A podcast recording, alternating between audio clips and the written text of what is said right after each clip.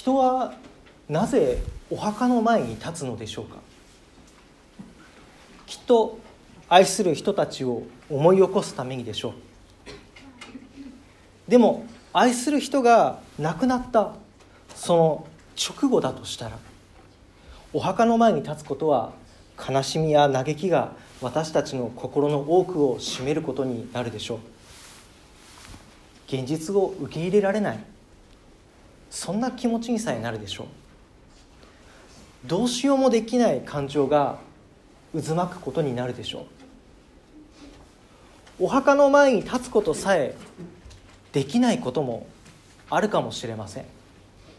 それを思う時今日開いた福音書の物語に登場するこの女性たちはどれほどの悲しみを抱いていたことなのでしょうか。というのもこの出来事が起こったのはイエス様が十字架にかけられそして十字架の上で息を引き取ってから3日目の出来事だったからです。ここで登場する女性たちが大きな悲しみや嘆きを抱えてお墓の前に立っていたということは間違いありません。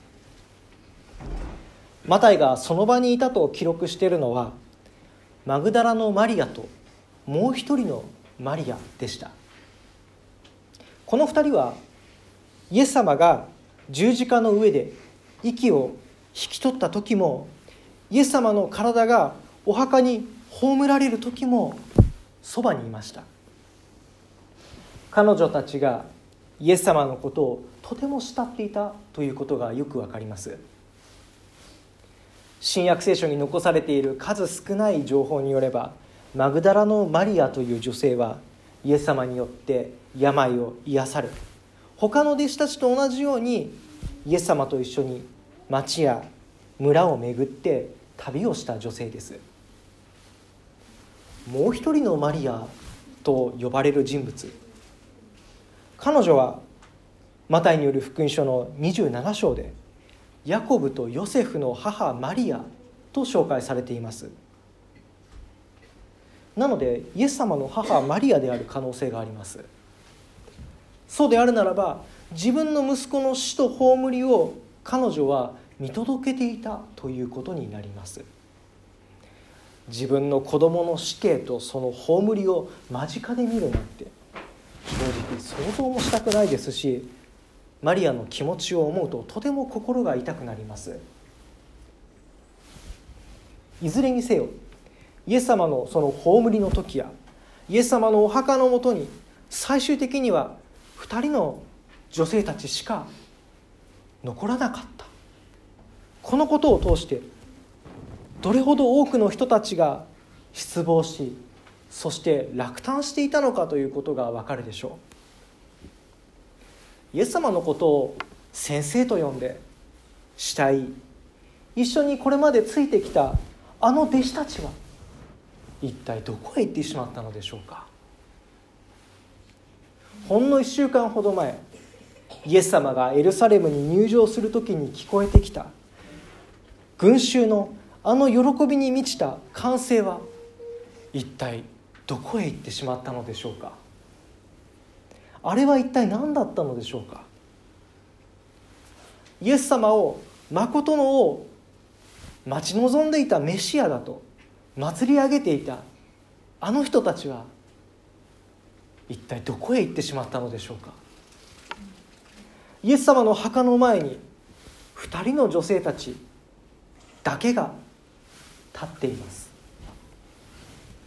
その場にいない多くの人たちの失望そして落胆がこの場面に現れているかのようです。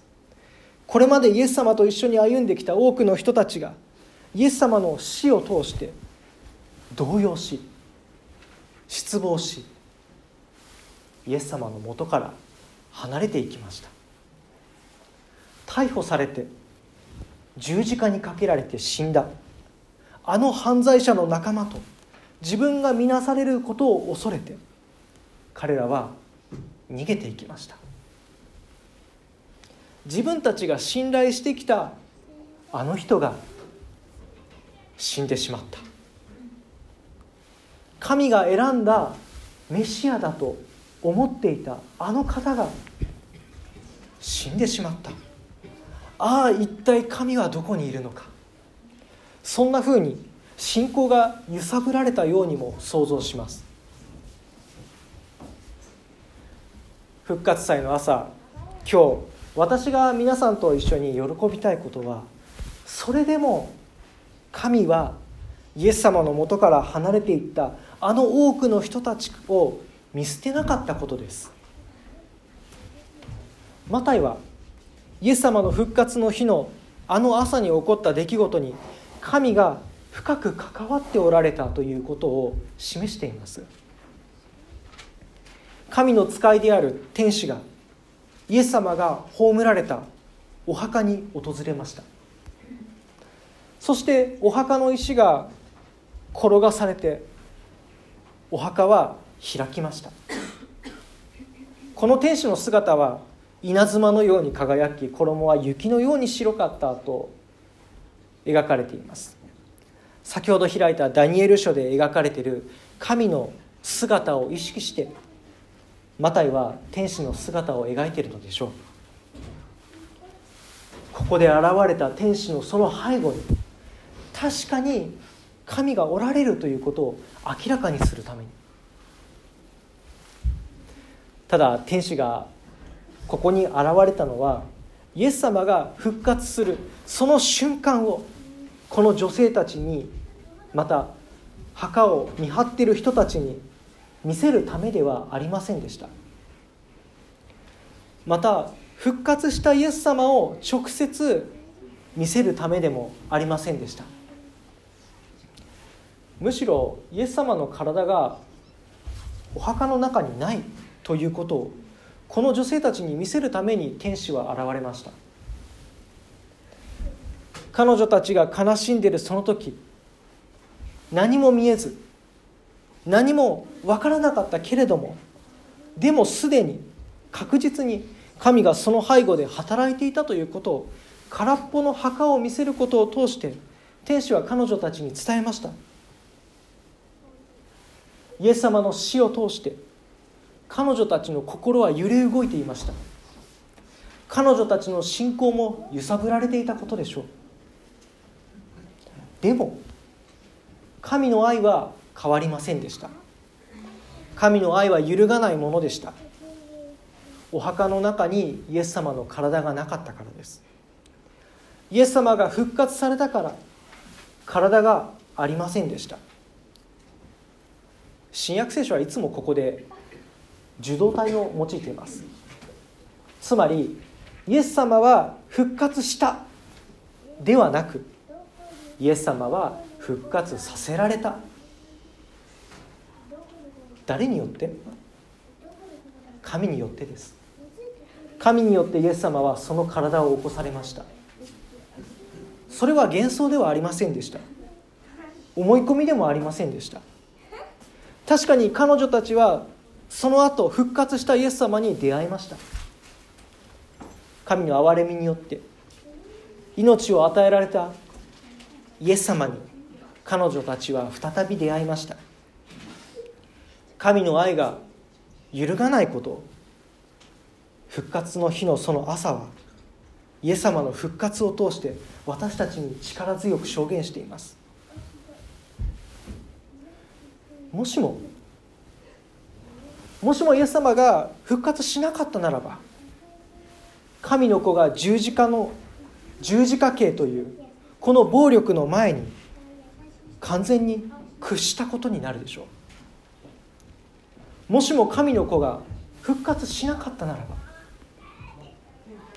誰も死の先に復活を望み見ることなどできません。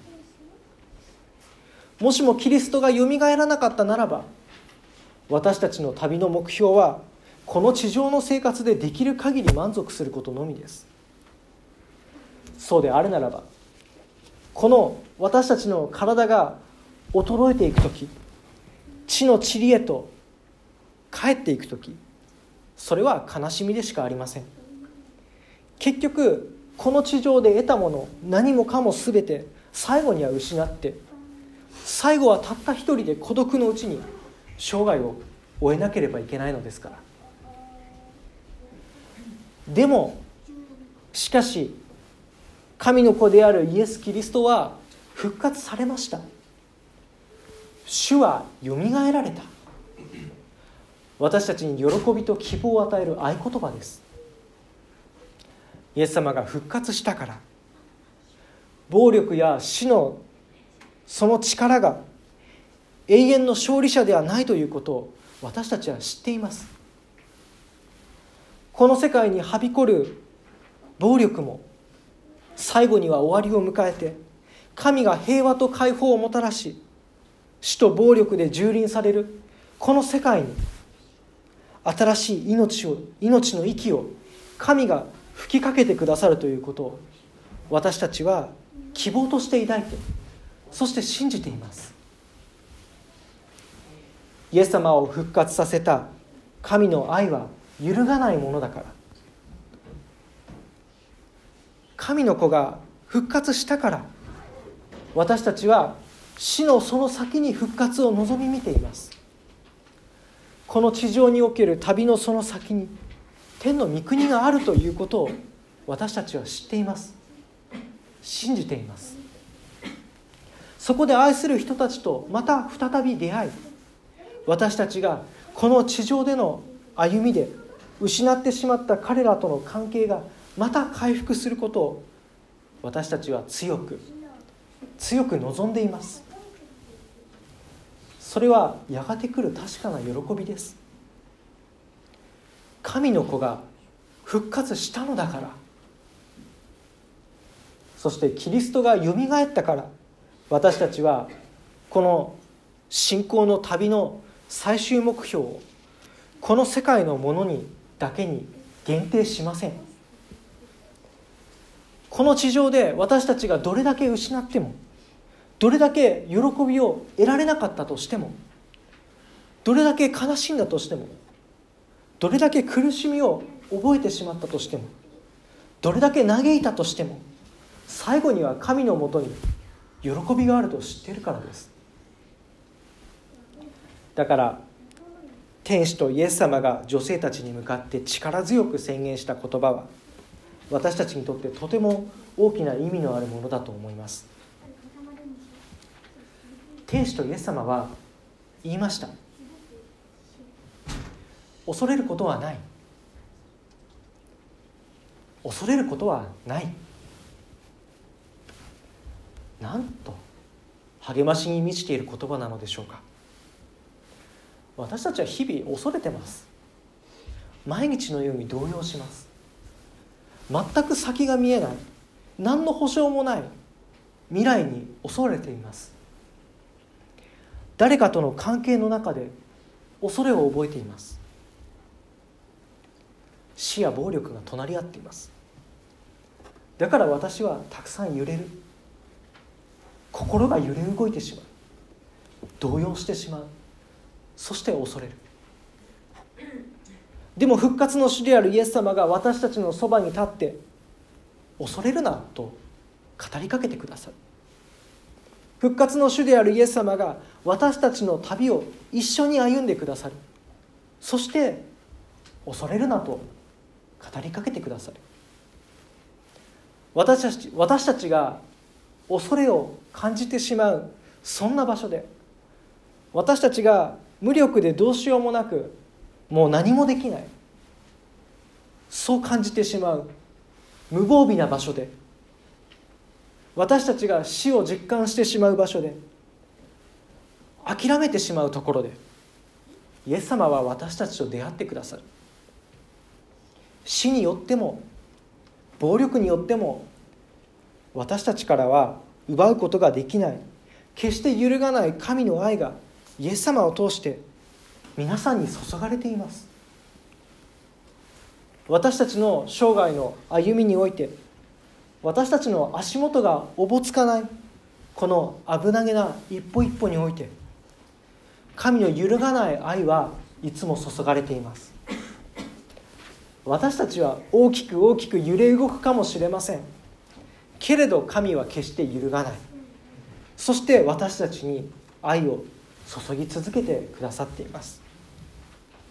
これが私たちの人生を強く包み込んでくれている神によって与えられている希望です。お祈りしましょう。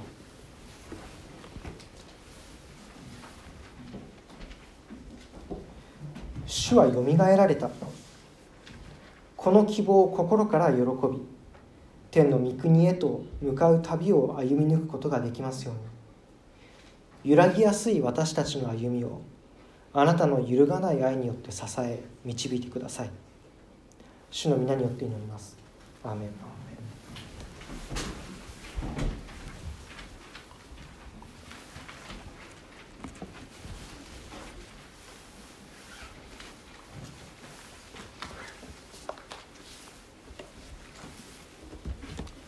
賛美歌を歌いましょう。賛美歌の575番「球根の中には」